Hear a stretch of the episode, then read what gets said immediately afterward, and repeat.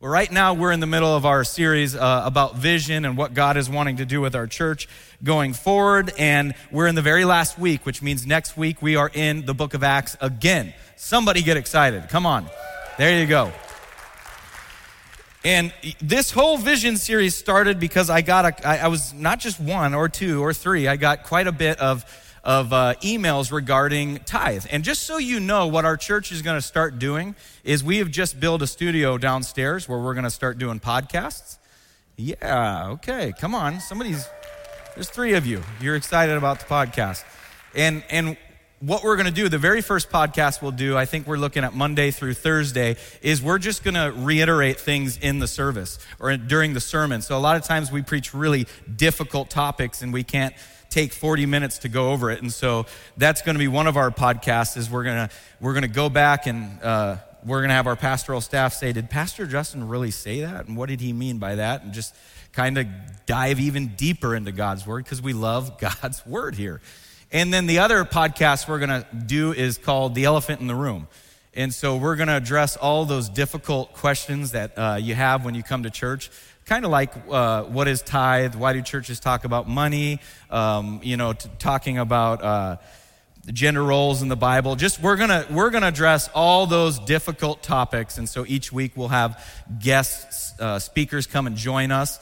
Uh, we'll have professors from our some of our seminaries in the Assemblies of God, and just different leaders throughout the Assemblies of God come and address some of those questions with us. And so that is coming.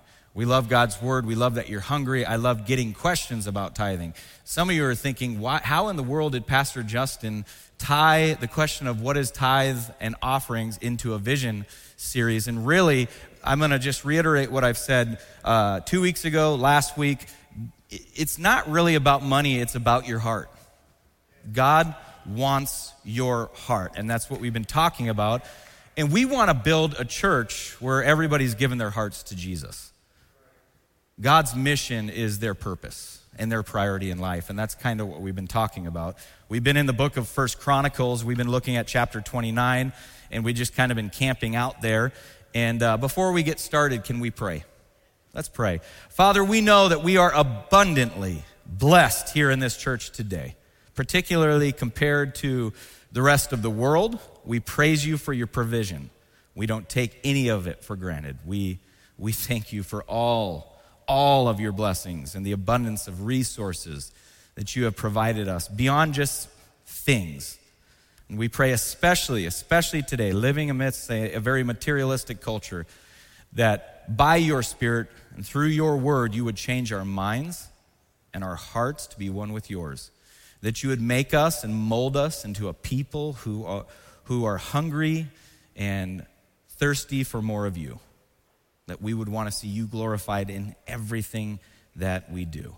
And as the pastor and the spiritual leader of this spiritual community, I pray that we would also be faithful in this season, right now in redemptive history, to give in a way that honors and glorifies you. So we pray that you would teach us today through your word, transform our hearts, that we would give with our whole hearts, willingly, just as we see in the text that we're looking at today, and even in greater ways, really than we see here today because we are giving based on the sacrifice of Jesus Christ on the cross for us. We pray this in Jesus' mighty name. And everybody says, Amen. Again, if you missed last week, real quick recap, uh, really just in like three sentences here. It was David's desires. We come to chapter 29. It was King David's desire to build a house where the people might come and worship God. And so we're looking at uh, uh, one of his prayers at the end of this this book in the Bible, and it really shows you this David's life philosophy. And so we've been looking at that. So we wanted to build this house uh, that would be a, a place of worship for God, but because of all the different wars that David fought in, God said that David could not build the house. However, God did say that David could contribute funds necessary to build a house, to draw the plans, and to gather the materials.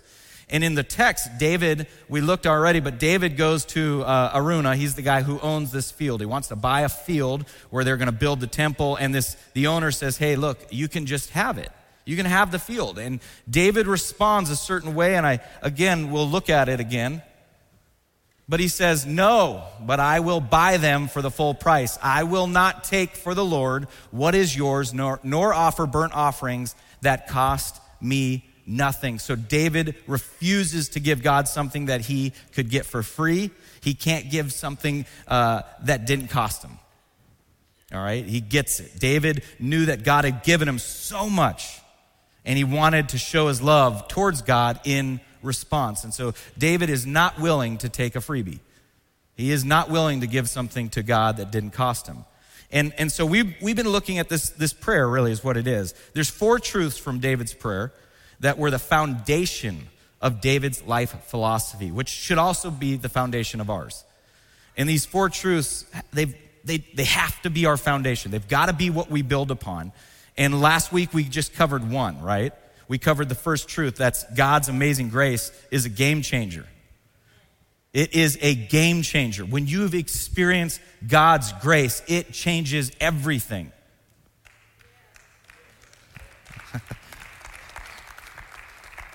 So, David, who insisted on paying full price for the field, uh, there's no way that David's going to give something that didn't cost him anything. And what's, what's being shown here is, is, again, God doesn't need anything. God does not need your money. Don't walk into here thinking God needs your money. He doesn't need anything. But people touched by God's grace want to give back. So, what's our response to a God who has been so incredibly generous to us? And think about it for a moment. Where would you be if you didn't have Jesus?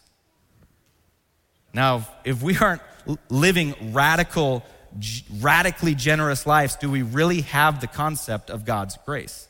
Do we really get it? Again, I, I, I've grown up in the church, and so I was probably, I told you the story about my paper route. I was a seventh grader arguing and fighting with my dad that I will not live under the Old Testament laws and I do not have to give a tenth of what I earn for my paper route money to God. And uh, I live under grace, Dad. I live under the new covenant. And I just remember my dad, well, he he required not only 10%, but he tacked on another, you're going to give 10% to missions after that conversation. But I remember my dad saying, You're right. You, you don't live under the law. You live under the new covenant, which means you give everything. Man, you've experienced God's grace, Justin. It should make you want to give everything. So, really, it, it, it, comes, it comes down, again, the question was the tithe. What is a tithe? And and do I have to give a tithe? Do, again, we live, we live under the new covenant. I, I would say it's a good starting point, the tithe. And I say a good starting point. Because if we're being honest, that's not really even generous. It's more of a statement of trust, right? Generosity is when you begin to do what David did. You deprive yourself of certain things for others. And, and just so you know, if this makes you uncomfortable, you're not alone. Me too. okay? It's good if it's making us uncomfortable. But we learn that our giving is always, always attached to our hearts. In fact, read verse 9 with me. We'll, go, we'll, we'll jump all around this chapter today, but it says, Then the people rejoiced because they had given willingly with a whole heart. They had offered freely to the Lord. And David the king also rejoiced greatly. See, you don't and you can't forget, let's jump back a few verses. You can't forget David is the one who gives this invitation to give. And then he led by example and he gave. But back in verse 5, we see the invitation. And for all the work to be done by craftsmen, gold for the things of gold and silver for the things of silver, who then will offer willingly, consecrating himself today to the Lord? Again, I want you to see something because this language literally means who will devote their hearts to the Lord. Who's going to devote their hearts to the Lord? Again, it, it's not about money. It's not about money. God wants your hearts. And oftentimes, money is very attached to our hearts. So, what we're seeing here in chapter 29 is the overflow of a God centered heart. That heart is attached to our giving. We give what we're passionate about. It's true, we do. If you were to look at my checkbook, you would see Justin's passionate about, I hope you would say he's passionate about God and his kingdom. You would also, unfortunately, probably say, man, he really likes Skyline. my wife is in, she is into this Dave Ramsey thing right now, which is really good, by the way, Financial Peace University. But I, in a way, I love it. And in a way, I hate it because she now knows how much money I spend on Skyline every month. And uh, honestly, I'm glad she's shown it to me because it's like, wow. wow. In fact, Skyline down the road, the other day we went in, just I think a Sunday or two ago, and they're handing me mail now. Guys, I don't live at Skyline. Don't. a true story. She came up to me, hey, Rev, we, we're getting mail now here for you. This is addressed to Pastor Justin of New Heights Church with a little note. I know he'll be here. All right, so our heart and our money always go together. Where our money is shows where our heart is. And that's a hard pill to swallow. I just told you. I just saw how much money I spent on Skyline. Our giving's always attached to our hearts. So, so that's what we learned last week. We got through the first truth from David's prayer. Uh, God's amazing grace is a game changer. When you've experienced it, it's going to affect your giving. It just will. Now, let's cover the other three truths. Number two, here's the, here's the second truth. Know that everything we have, and these are really basic and simple. We're just keeping it real. Know that everything we have comes from God. Everything we have comes from God. Look at, with me at verse 11. It says, Yours, O Lord, is the greatness and the power and the glory and the victory and the majesty, for all that is in the heavens and in the earth is yours. Yours is the kingdom, O Lord, and you are exalted as head above all. Both riches and honor come from you, and you rule over all. In your hand are power and might, and in your hand it is to make great and to give strength to all. And then I want you to jump down to verse 14. It says, But who am I? And what is my people that we should be able thus to offer willingly? For all things come from you, and of your own have we given you. So are you seeing this here? Are you catching this? He's being very repetitive. What do good teachers do? Repeat, repeat, repeat, repeat. I'm in the middle of a scuba diving class right now. Not, not by my choice. My wife signed me up she thought it'd be a good, a good way for me to spend my time. And she signed me up with Asher. It was a Christmas gift, and she's not in here, so I can say this. She will go back and watch. Liz, it was an awesome gift, and I'm so happy you did this. But our teacher repeats over and over and over and over and over. And he's telling me, he was teaching this concept to me, and he said it to me probably eight times. And literally, he said, I know I'm boring you. I'm going to repeat it eight, eight times because if I repeat it, repeat it, repeat it, you're going to get it. Guess who got it wrong on the test? See, he didn't have to repeat it eight. He should have repeated it 10 with me. But so good teachers repeat, and, and David's repeating this truth over and over. And what's he expressing? Is that God is the owner of everything, of all things. He's saying that everything we just gave to you already belonged to you. God's the owner of all things, and this is the truth. All throughout the Bible, by the way, God's the owner of all things.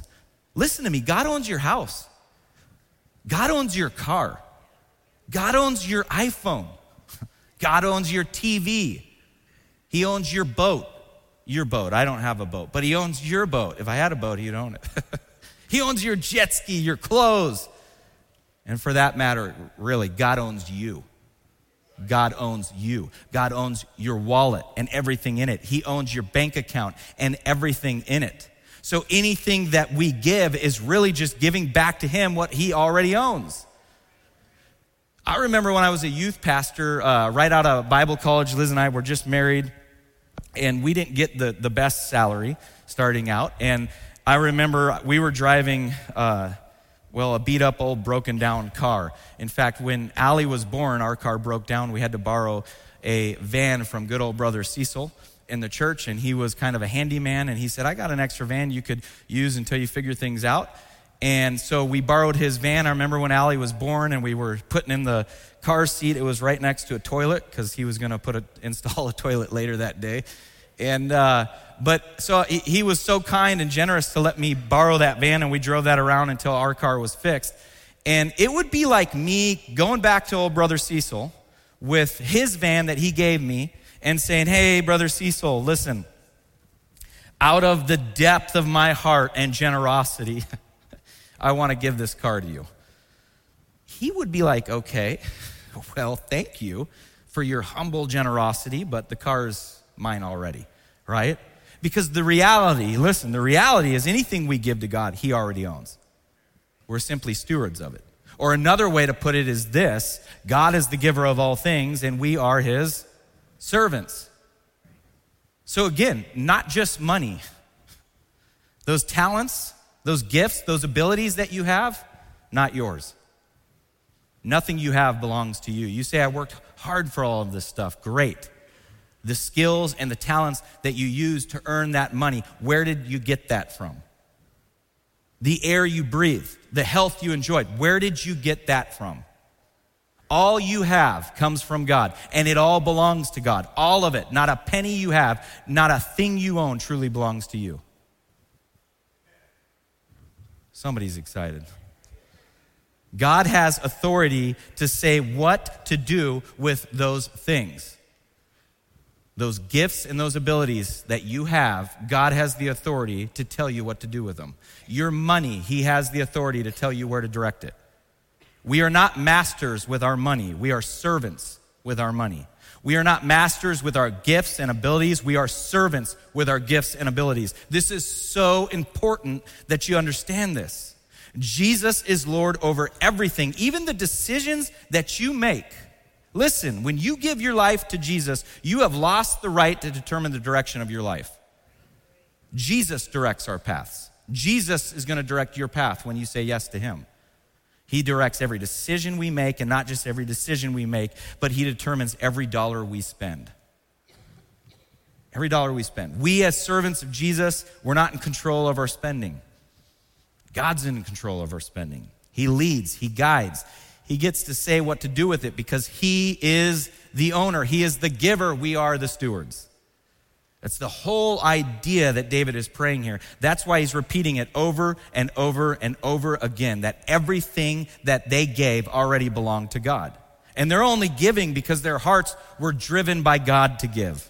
So, if all this is from God, and we're, we're, we're supposed to be good stewards of it, what does he want us to do with money? And I'm telling you, the Bible has all kinds of answers. I'm going to focus on one thing real quick here. And again, the Bible, you want to know, you want direction for your life. You want to know what to do with your money or your gifts and your abilities, or you want a guide for your life. You want to hear from God. Open the Word of God, right? one of the obvious reasons we've been given money from God is, is to provide our needs. Let's talk about that, okay? We all have asked this question Will God provide what I need? Will He provide what I need? We, I think we've all wrestled with that question. Fact, I could probably almost say with 100% certainty that everybody in here has asked that question at some point in their life. And the truth is that that question can provoke le- legitimate fear. It can. It's a scary thing. One of my all time favorite characters in the Bible is Elijah. I love this guy. Uh, I love him because the guy would be on top of the world spiritually, only to be in the pit of despair the next moment. How many of you can relate to that? Be honest. You can relate to Elijah. Man, you've been up at the altar and you're on top of the mountain. You walk out those doors and you get hit with the reality of life, and all of a sudden you're in the pit of despair again.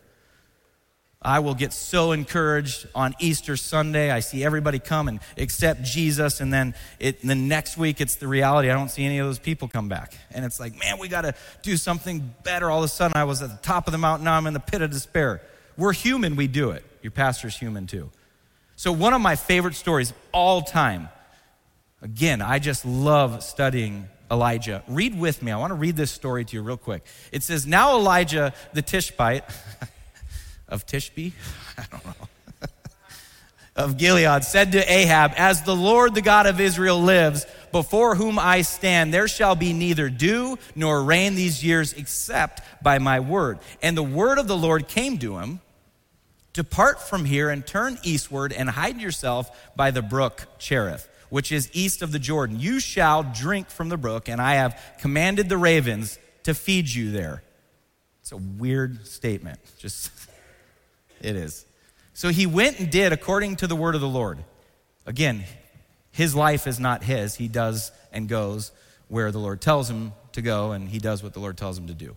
So he went and did according to the word of the Lord. He went and lived by the brook of Cherith that is east of the Jordan, and the ravens brought him bread and meat in the morning, and bread and meat in the evening, and he drank from the brook. And after a while, the brook dried up because there was no rain in the land. Listen, this story takes place during Ahab's reign in Israel. Now, Ahab, Ahab was a bad, horrible, terrible dude. Ahab was the poster child for bully. Ahab was sick and twisted, just a horrible, horrible human being. He officially replaced the true God of Israel with a poser called Baal. By the way, that's what the world does. God deserves to sit on the throne, and we always put posers on that throne. We will replace God with posers. It's just what we do. But if it wasn't bad enough, he then turned the people's hearts towards this false God until God raised up a prophet. Here's my guy. Elijah raises up Elijah to turn their hearts back to himself. And God showed his power over Baal by cutting off the water supply and telling Elijah to leave home and wait for, for provisions in a brook. And you know what happened next? Elijah had to enroll in the school of hard knocks. And I'm telling you, his education wasn't learning how to give better prophetic speeches or grow a big ministry. No, instead, God told Elijah to trust him, leading him with a simple promise I have commanded the ravens to feed you. And each day, that is exactly what he did. And guess what? You and me, we can be confident that God is going to take care of us because he knows what we need. And if you're struggling this morning with this thought, I want you to write these four ways to grow your trust in God's provision. Because you're talking about money, we've got to address provision, right? Number one, write this down rest in God's promises. See, you need to understand this. God won't necessarily always care for you in the same way He cares for others. You can't necessarily look at somebody else's story and say, well, that's, that's how God is going to provide for me. You're going to have to grow your own story. We all struggle with this. Even I, as a pastor, do this. I'll hear somebody's story and I'll be like, man, that's amazing. I want that same thing to happen at this church. So, a true story I heard uh, Pastor Brian Jarrett, a really great leader in the Assemblies of God, felt the Lord telling him uh, in the beginning of his ministry at his first church he pastored to give up his salary for an entire year and give it to missions. And uh, he was going to he was going to live off uh, whatever the Lord provided. And so he did this, and all of a sudden it just sparked in his church this spirit of generosity. And the next thing you know, the Holy Spirit just was falling on that church, and it went from like 200 to like 3,000 in a matter of three years. So I'm hearing this, and I'm like, oh, that's awesome. Liz, I'm going to give up my salary. and I mean, uh, this is a true story. And I'm like, I love it so much. I'm going to just we can do it. You got to go teach. We'll live off your salary. We're going to move into one of the church parsonages. We can do this. Like, I'm going to give my salary back to the church as a pledge. And, you know, Liz is like, whoa. I told her right here in the front row when we were praying on a, on a uh, Wednesday during the time of prayer. And she said, look, I, I'm willing to do whatever you really feel like God is telling you. I just, please pray. please pray about this. So I talked to one of my mentors, good man. I love him to death. He's a brother to me and I look up to him spiritually, and I'll never forget what he said because I said, I think I'm going to do this. And he just looked at me and he said, Justin, you need to be careful that you're doing it because God told you to do it and not because you want the results of this other story. Oh, yeah, I had to think about it. Because the truth was, I was looking at somebody else's story right? Of how God provided, how He brought growth to their church. And I'm thinking, well, that's the way God's going to do it here. You can't necessarily do that. Now, God is always going to provide, but you got to understand that God won't necessarily always care for you in the same way He cares for others. So, what you need to learn from others is that this, this never changing truth is that God takes care of His children. He will never fail. You can take it to the bank. Look with me real quick at, at Jesus' words in Matthew 6 26. Jesus tells us, Look at the birds of the air. They neither sow nor reap nor, nor gather into barns, and yet your heavenly Father feeds them. Are you not of more value than they? And here's where, a couple verses down, here's where it, he tells you how to put this principle into place. but seek first the kingdom of God and his righteousness, and all these things will be added to you. Or look at the way Paul says it.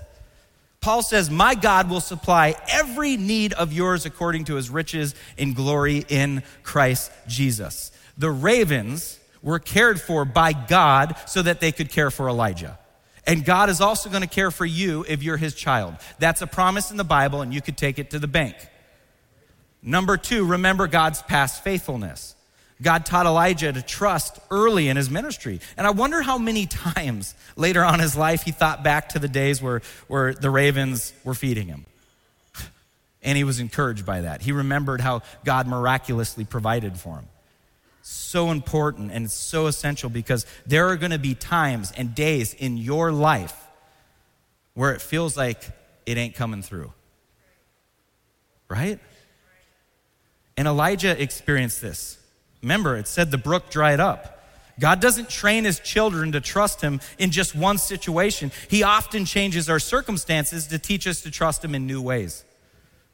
So when you face tomorrow and you have no idea how you're going to make it, you need to command your heart to rest in your memories of God's faithfulness. Right? Write it, write it down. Write down when God miraculously provided for you. Write down the ways that He has been faithful to you. That's right, I said it, men. I said it, journal. I didn't call it a diary, I called it journaling, okay? You can do it too, fellas. Mark those moments, share them with others. Dads, share them with your kids. Man, I loved it that my dad recorded the times of his life that where God showed up and provided miraculously because he would share those stories with me and they encouraged me. Encourage one another to remember our God is always faithful. Number three, be ready for God's unique provisions. Elijah was homeless in a gorge with birds bringing him scraps from who knows where. Okay, am I the only person who thinks that is weird? I mean, come on, that's weird. It is. Why did God send him to a ditch with a stream rather than just to the mighty Jordan River, you know? And why, this, this was Liam's question when we went over this. I always go over my sermons with my kids, they're the first audience. Liam said, Why ravens? Why not Bengals? he said, I mean, tigers are cooler than birds, right? Well, ravens are unclean scavengers, I'll tell you that. And I think that does apply to the Baltimore Ravens. But for real, think about this. It would have been the last way that a Jewish prophet would have wanted or suspected provision to come. It would have been. But isn't that like our God? He often puts us in unique situations so he can be glorified in his unique supplies. Huh? Elijah never missed a meal in the valley, never. And through that very weird and strange provision, God taught his servant that he could care for him without fail. Catch that, without fail. God is going to take you care of you. He's going to bring you through whatever you're going through. And when you feel trapped with, with no way out and reality is screaming, there is no way your needs will be met. Remember this God is always the one who keeps his promises. Okay, even in the unique ways. And number four, real quick, rejoice in God's present salvation. Come on, right? In your current struggle, I need you to be really careful not to overlook the tables the Lord has spread before you right now. See, what we often do is we push his plate of grace aside and we make room for worry. And the truth is, we just don't have enough room on our table for worry. My wife, this last Thanksgiving, God bless her heart, she cooked up a whole meal for me. And we kind of just stayed home with our, our family. It was a really good time of rest. But I remember when she's putting everything on the table, there wasn't enough room for the pumpkin pie. And so she said, I'm just going to put this in the garage and we can go get it later. I said, Liz, take some of this green stuff off and put that pumpkin pie down. I don't want to have to get up and walk into the garage to cut it. We'll eat the green stuff later, I promise. Make some room for the pumpkin pie. We just, my word, it's Thanksgiving. But we do that, don't we? We often push the plate of grace aside and we make room for worry. You don't have room on your table for worry and anxiety. Jesus said, Do not be anxious about tomorrow, because for tomorrow will be anxious for itself, right? Are you spending time praising God for the provision He has given you today? Now, I can say this I'm looking at everybody, and everybody's fully clothed today. Praise God. I, I am going somewhere with this, I promise. We have clothes, God's provided. We have a shirt on our back. We have shoes. Why am I saying that? Because I've been in parts of the, this world where that's not the case. I've preached at churches in India and Thailand where that is not always the case. But we do today. So have you praised God for it? Have you focused on what He's provided for you today? And listen, God may not give you everything you want, but He always gives you what you need. He promises daily bread, not daily bounty. Okay, so sometimes, yeah, I get it. He gives both. But you know what? Most of the time, we got to travel through dark valleys before entering green pastures. And that's just the truth. Okay? All right, so Elijah, I'll tell you, he didn't get chubby in that valley. he wasn't gorging himself on skyline.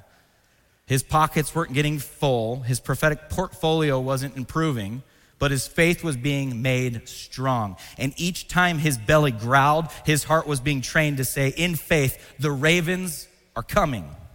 The ravens are coming. And it takes discipline. It's not easy, but we need to remind ourselves that the ravens are coming. And God's gifts of grace are intended like breadcrumbs to lead us down a path to a hill called Calvary, where we see his ultimate gift, the Son who lived, died, and rose to give us eternal life. Come on. And so here's the deal in, in him, we've got this fail proof promise that one day we'll be in that place where the river never runs dry because it flows from the throne of the Almighty. That's coming, okay? All things come from God. And then the Bible gives you a test to see if you understand that. We've talked about it the first week and a little bit last week. It's called the tithe. At every point in the Bible, God's prescribed that we return a tithe of what He has given, given to us back to Him. And it wasn't just an Old Testament thing. We talked about this. It was pre law with Abraham, it was taught in the law by Moses, it was affirmed by Jesus after the law. 10% of all that God gives, uh, gave to us was to be returned to Him. And people say, I can't afford it. Can't do that, Justin. I got so many bills. That's not the issue here. God tells you to give to Him even when you can't afford it. Because He uses that to show you how He can take care of you. God has a way of taking what we give to Him and He multiplies it back to us. It is a scriptural principle. Now, do not get me wrong. You give because you want to get rich. Good luck. You got the wrong heart. This isn't some Ponzi scheme. This is, this is not how the Bible works. I want you to watch this testimonial video of someone in our own church.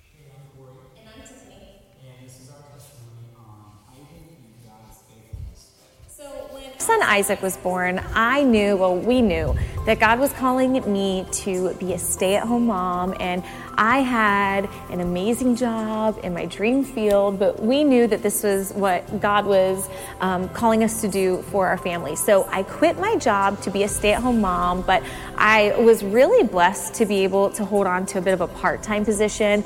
I had great favor in my old job, and really I just worked a couple of hours in the evening or on the weekends, if and when I wanted. So I got to be a stay at home mom.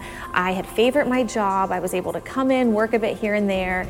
Um, and, and really, it was the perfect setup for being a stay at home mom, but still, we were predominantly uh, a one income family. And through all that time, we never questioned tithing. We knew that it's, it's what God had called us to do. And so we stayed committed to our tithing.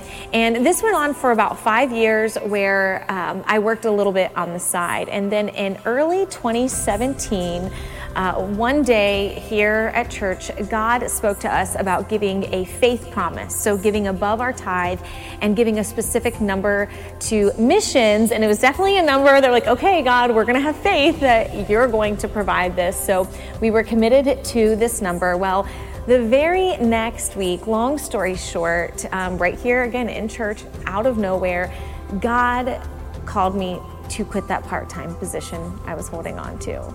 And during those five years, Corey's income is really what sustained us, covered bills and gas, groceries. And my little income was really just to kind of keep us afloat, to keep something extra in the bank. And now here God is saying, to put that aside and to leave that. But um, we knew that it was Him, and so we stepped aside from that. So now here we have this faith promise, and we have less money coming in, but we knew that it was God speaking, so we continued to trust Him, we continued to tithe, continue to give our faith promise. Well, a couple months after that, in June 2017, again, out of nowhere, God clearly tells me that I was to stop um, making reduced student loan payments. When I became a stay at home mom, I, I, reduced my student loan payments. And if you don't know how that works, it, they will reduce your payments for like a two or three year period. But when that period is over or you stop the reduced payments, in order to still have you pay your loan off on time, they bring your payment back up to what it was, plus tack on the difference that you weren't paying. So I went from paying about $240 during the reduced payments to paying $670 a month with less income, giving a faith promise. And this brought us to a period of time where, on paper, we should not have been making it. When we would budget out um, or write out our monthly budget every month, we, it was a minimum of $208 under where we needed to be and we continue to tithe. We continue to give our faith promise. And actually, that fall, um, when we took faith promise again at missions convention, God called us to give even more. And the ways that He provided for us um, were just unreal. And nobody knew. Nobody knew any of this. There um, were times that people randomly in the church would come up and, hey, God just spoke spoke to me to give this to you, and it'd be a check or be a Kroger gift card, or we'd find out that um, we overpaid on something a year or two earlier and we get a, a reimbursement check and just all these crazy little things and how even though on paper for a little over a year and a half we should not have been making it not only did we never go without anything but we also had every single bill always paid in full and always paid in time and god was just so good and so faithful and i know that it's not because of the money we were giving but it was because of, of our obedience to tithe, because of our obedience to Him. Um, to give our faith promise. And so, like Pastor Enos always says, God doesn't want your money, He wants your heart. And um, when you are obedient in the tithe, He's He's going to be faithful. So if you're sitting there and you're feeling led to tithe, or you're feeling led to give above what you are already tithing, know that God is faithful and that He will honor your obedience. Amen, huh? Again, not giving because they want God to doubly bless them and make them even more rich. You heard they made a they made the commitment to give and God took care of all of their needs because God is our provider. He takes care of our needs. A lot of you are looking at the time thinking I won't make it. Oh, ye of little faith. I'm going to make it. But the worship team, if you're out there, you can make your way back up. Number three, though, so we've, we've gone over the first and second. I promise these last ones are not as long and lengthy as the other ones. Short and simple truths. But number three, life is temporary, eternity is forever.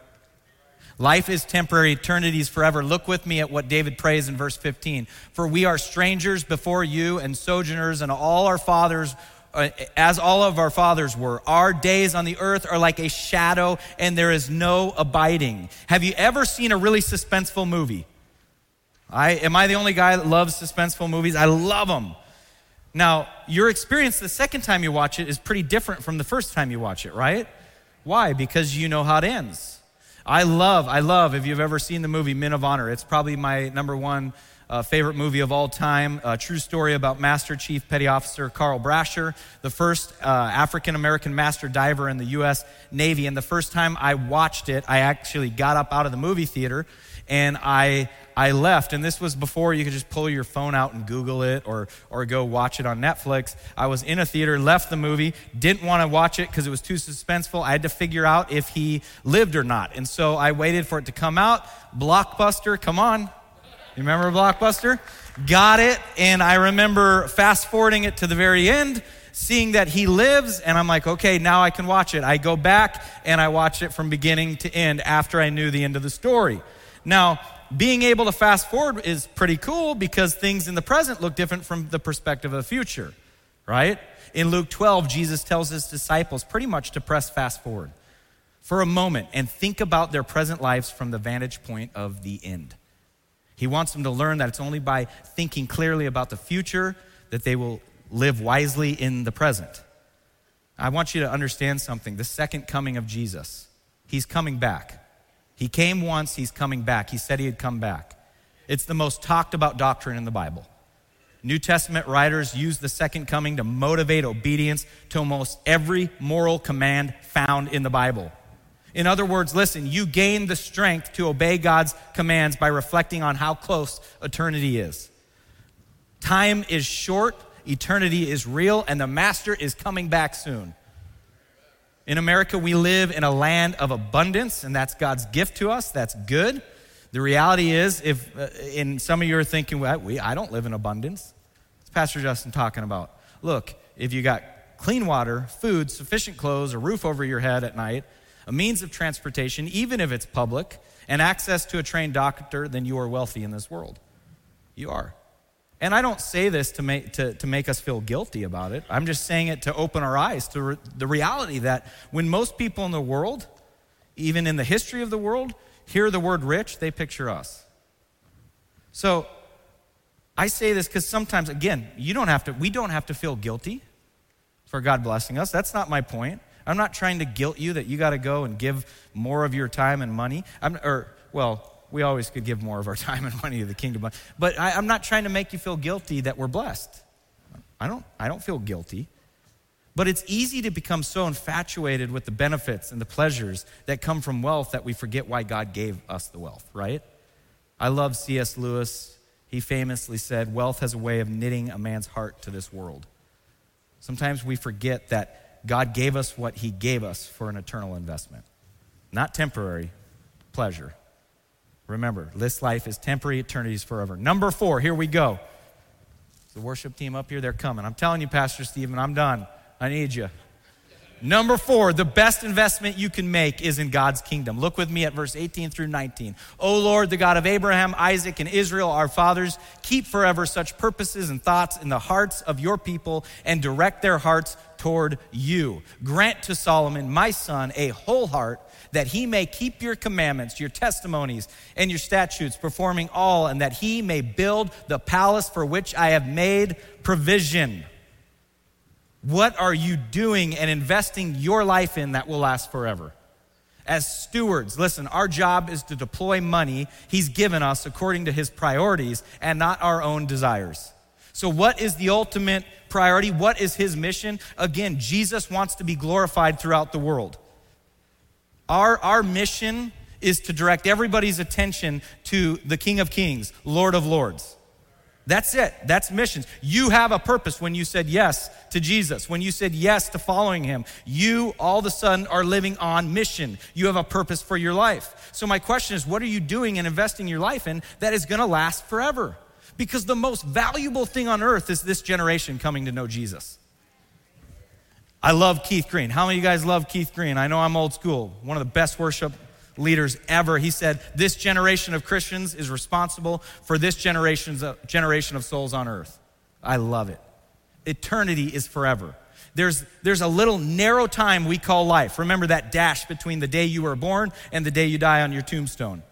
And then we stand before God. The most important thing for every person at that moment is going to be what they did with Jesus. I want you to start thinking about your life from the perspective of eternity. And I'm going to be honest, for the most part, I don't give to things that aren't kingdom oriented. Why? Well, this world's passing away, number one. Eternity matters. Every person stands before God. I, I definitely want to relieve suffering in this world, but eternal suffering is the greatest suffering. Where are you investing?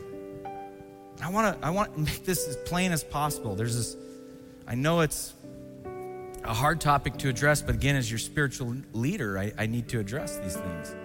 If, if you're not living a life of radical generosity with the gifts, again, this isn't about money. If you're not living a life of radical generosity with the gifts that God has given you, those gifts would include money, but not limited to. if you're not leveraging your life and resources and talents for the kingdom of God, you're not really living as a disciple of Jesus. I love William Booth, founder of Salvation Army. I love one of the quotes he says. He says, Not called, because you got to realize this. If you said yes to Jesus, this is your call. It's not for the pastor or the preacher. We're all called to this. This is what we want to do build a church of people who realize that they are called to go make disciples of Jesus Christ in their life. You have a purpose. Embrace that call. William Booth said this Not called, did you say? Not heard the call. I think you should say. Put your ear down to the Bible and hear him bid you go and pull sinners out of the fire of sin. Put your ear down to the burdened, agonized heart of humanity and listen to its pitiful wail for help. Go stand by the gates of hell and hear the perishing entreat you to go to their father's house and bid their brothers and sisters and servants and masters not to come there. And then look Christ in the face, whose mercy you have professed to receive, and tell him whether you will join heart and soul and body and circumstances in the march to publish his mercy to the world. Why is it that we read verses in the Bible like, cast your cares upon me? We love that one. That one's for me. Yes. Put that on a bumper sticker and put it on the back of my car. Then we read, go into all the world and preach the gospel. Nope, not called to that. Come unto me and I will give you rest. Yes, another good one to put on a t shirt. Hang that one up on your wall. And then, if anyone comes after me, let him deny himself, take up his cross, and follow me we say, well, not for me, for someone else. I have a question for you. What right do we appropriate? By what right do we appropriate the comforts of Christ but not the commands? Matthew chapter 6, 19 through 21 says, Do not lay up for yourself yourselves treasures on earth where moth and rust destroy and where thieves break in and steal, but lay up for yourselves treasures in heaven where neither moth nor rust destroys and where thieves do not break in and steal. Look, you are you're building your life. You're you're storing up something. You're either storing up here or for eternity. Right? Every day we're, we're building something. The question is, what's the foundation? What are you building on, right? A gospel centered life is a life that responds to the generosity of the gospel and a life that prioritizes the message of the gospel. Now, listen, it's interesting because again, we've been in, and I'm ending, I promise. We've been in First Chronicles. The temple that they were building was a shadow of the real temple that was coming. The temple that was coming was not one that was going to be made with gold, wasn't going to be made of silver. You remember what Jesus said? He said he was the real temple. At the temple that Solomon built, there was a place where sacrifices were offered and people could be brought into God's presence. Jesus was himself the presence of God in human flesh, and he was he himself our sacrifice.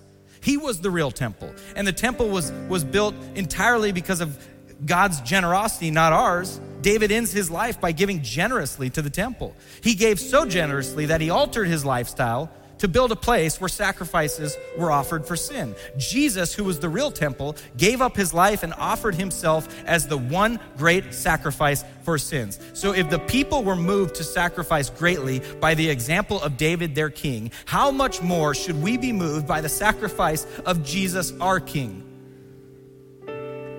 Right? You, you want to know why I put this in the vision? It's not about money. I've never preached money because I know the God I serve. This is His church and He's going to always provide. God is never in need. He does not need your money. But what was so important about these, these questions that I was getting emailed, because I've seen the abuse, I've, I see it all the time. This, this, this doctrine's so abused and people are manipulated to give. Let me tell you what, I want you to experience full freedom. I want you to know what it's like to truly surrender and sacrifice and give everything you got to Jesus because that's when you're going to experience full freedom. I don't want you to have to serve your wallet or your money. I want you to know how much God is going to provide for you and take care of you. And I want you to give your life, both money and your life, your talents, your time to a God that is worthy of it. and a cause that is worthy of it, because I believe your life will be forever changed. So, New Heights Church, my desire as we go forward is to be a church that Jesus Christ desired. He wants us to be a movement, a movement built around a conviction that Jesus has died as the only Savior for sinners and that He has risen from the dead, proving He is who He said He was, and that He is the rightful Lord of the earth. And all people everywhere are now commanded to repent and invited to come home to be with Him. So, you know what? We're an assembly of people who are called around an idea. Jesus is our soon returning King and we have received amazing grace, and it is a game changer. It changes everything. Everything we have comes from Him. This life is temporary, eternity is permanent, and the best investment we can make is in God's kingdom. So that's what we're going to do. That's the vision for 2024. There it is. We are going to be a church that stops at nothing to reach all people. We are going to give everything that we have to God. All of it. He wants all of you. That's awesome. Father, we love you and praise you and worship you and glorify you. You are a good, good God. And today we take a moment and we thank you for your provisions. We are a blessed church. We are so blessed. Look at this beautiful building that you have put us in, that we can come every week and gather, that we could use throughout the week and have people come and use our classrooms as we explore and study your word, and lives are changed and hearts are transformed. God, thank you for this building. I pray we'd use it for your glory. God, I pray over everybody in this church today, God, that they would truly follow you. That they would say yes to you and realize everything that they have, their gifts, their talents, their abilities, their money is all yours. And out of a response, after experiencing grace and mercy, our response is God, we give it all back to you. My life, my career, my kids, my money. All of it is yours. Do with it as you please. That our life would be used to bring you glory all throughout this world. That is our prayer. And we pray this in the mighty name of Jesus. Amen.